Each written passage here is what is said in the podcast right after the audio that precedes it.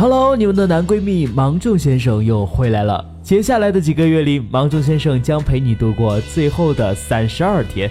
如果你喜欢我的电台，可以把我推荐给你的小伙伴们，让我们一起来听最后的一百天。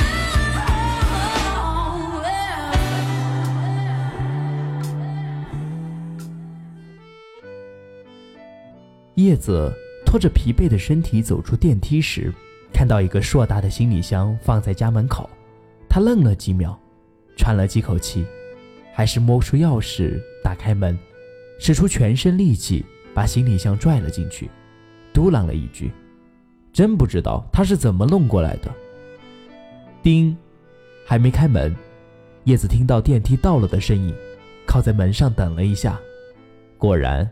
李开梅的大嗓门伴随着敲鼓似的脚步声，旋风般的到了眼前。我看离你下班还有些时间，就赶紧去家门口的超市买菜。你没吃饭吧？回屋安心歇着，等我做好了，你只管吃。李开梅又像旋风一样，把叶子裹挟进了屋里，换拖鞋、摘围巾、脱大衣，一直到李开梅开始洗菜了，叶子才多出空问了一句。妈，你怎么有空来这儿了？水池里的声音突然停了，屋子里一下安静的，只剩下叶子的气喘声。停了一会儿，李开梅咋咋呼呼的声音才又开响起：“当妈的想闺女了呗。”当天晚上，李开梅逼着叶子喝了好几碗山药粥，看他盖得严严实实，才自以为轻手轻脚的。退出了女儿的房间。叶子在被窝里拨通了爸爸的电话，果然和他猜想的一样。前几天给奶奶打电话时，叶子咳嗽了几声，随即奶奶就在家里粗声粗气的指桑骂槐，指着家里的老猫说：“你还是个当妈的，连个小崽子都照看不好，落一辈子的病，作孽啊！”当晚，李开梅就请好了假。收拾好东西，拖着比他重的箱子来看了叶子。爸爸在电话里轻轻地说：“妈妈为了这事儿愧疚了二十年。”叶子，别恨妈妈。恨李开梅吗？叶子都说不清楚。从他有记忆起，就知道自己身体弱，穿的总是比别人多，动的也比别人少。每次哮喘犯了，还闹着要和小朋友出去玩的时候，奶奶总是一边和声细语的哄叶子，一边怨声怨气的埋怨：“都怪你那个坏妈妈，半夜有急诊就跑去加班，也不记得关窗户，整整冻了一夜啊！让你这个小人愣是落下了哮喘的毛病，唉，作孽啊！”小时候，除了因为生病不能出去玩之外，叶子觉得李开梅。还是个过得去的妈妈，虽然她总是大大咧咧地照顾叶子，工作起来还会忘了孩子。不过，只要是叶子喘气声粗了一点，李开梅总是很紧张地给她量体温，喂她吃药，给她熬一锅软软糯糯的山药粥，看着她喝完，在床上沉沉地睡去，才安心。长大了，叶子在外地工作，找了男朋友，顺风顺水的。就要走到结婚了，有一次生病，准婆婆摸着她瘦弱的胳膊，怜爱说：“这孩子小时候吃苦了。”叶子就突然涌出了眼泪，李开梅，你就不能像别的妈妈一样细心的爱我吗？可能是头一天的粥和药起了作用，叶子醒来时觉得胳膊腿儿都是劲儿。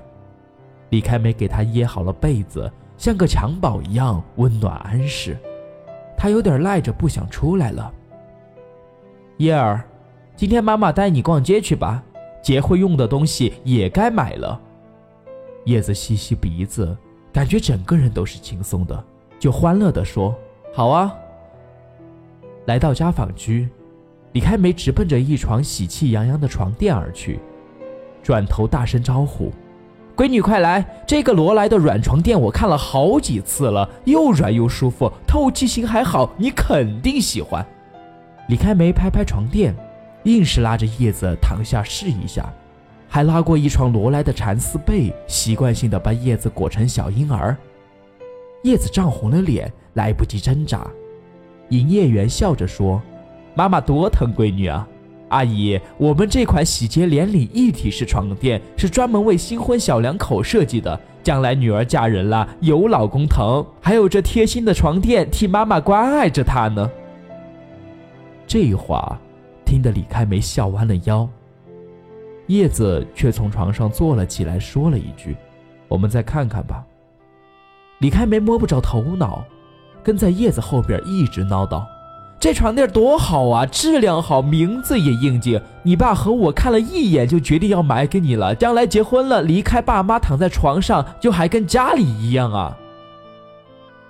叶子转过头说了一句：“和你以前把我一个人扔在家里，让我感冒得上哮喘一样吗？”叶子自己先红了眼，李开梅也愣在了当场，断了声音。李开梅走了以后，叶子有几个晚上睡不着，可能是降温了。不管怎么往被子里钻，总觉得有风，从缝隙里钻进来，真怕哮喘又犯了。李开梅好不容易给他调理好了，想起李开梅走时暗淡的眼神，叶子从被窝里探出手，拨通了老爸的电话，拐弯抹角地问。李开梅回家之后情绪怎么样？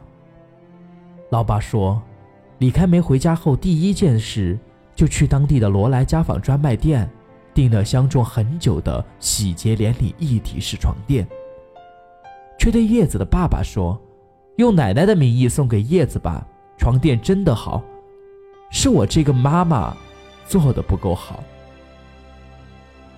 爸爸在电话里说。自从那次有病人半夜把你留下后，妈妈后悔的哭了好几次呢。从那以后，每次晚上去房间看你睡得好不好，都把被子叠掖了又掖，像裹着小婴儿。他说，恨不得把你搂在怀里，让你再也不生病啊。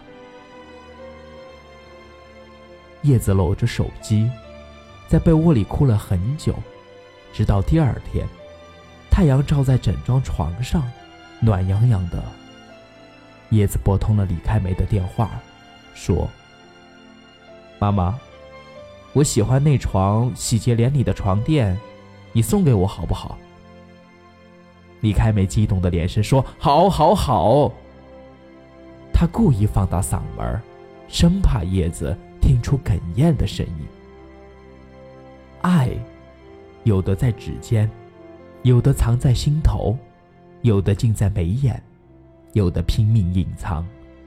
爱，有的坦然伸手去触摸，有的趁你还没发现，就悄然收回。这些，都是爱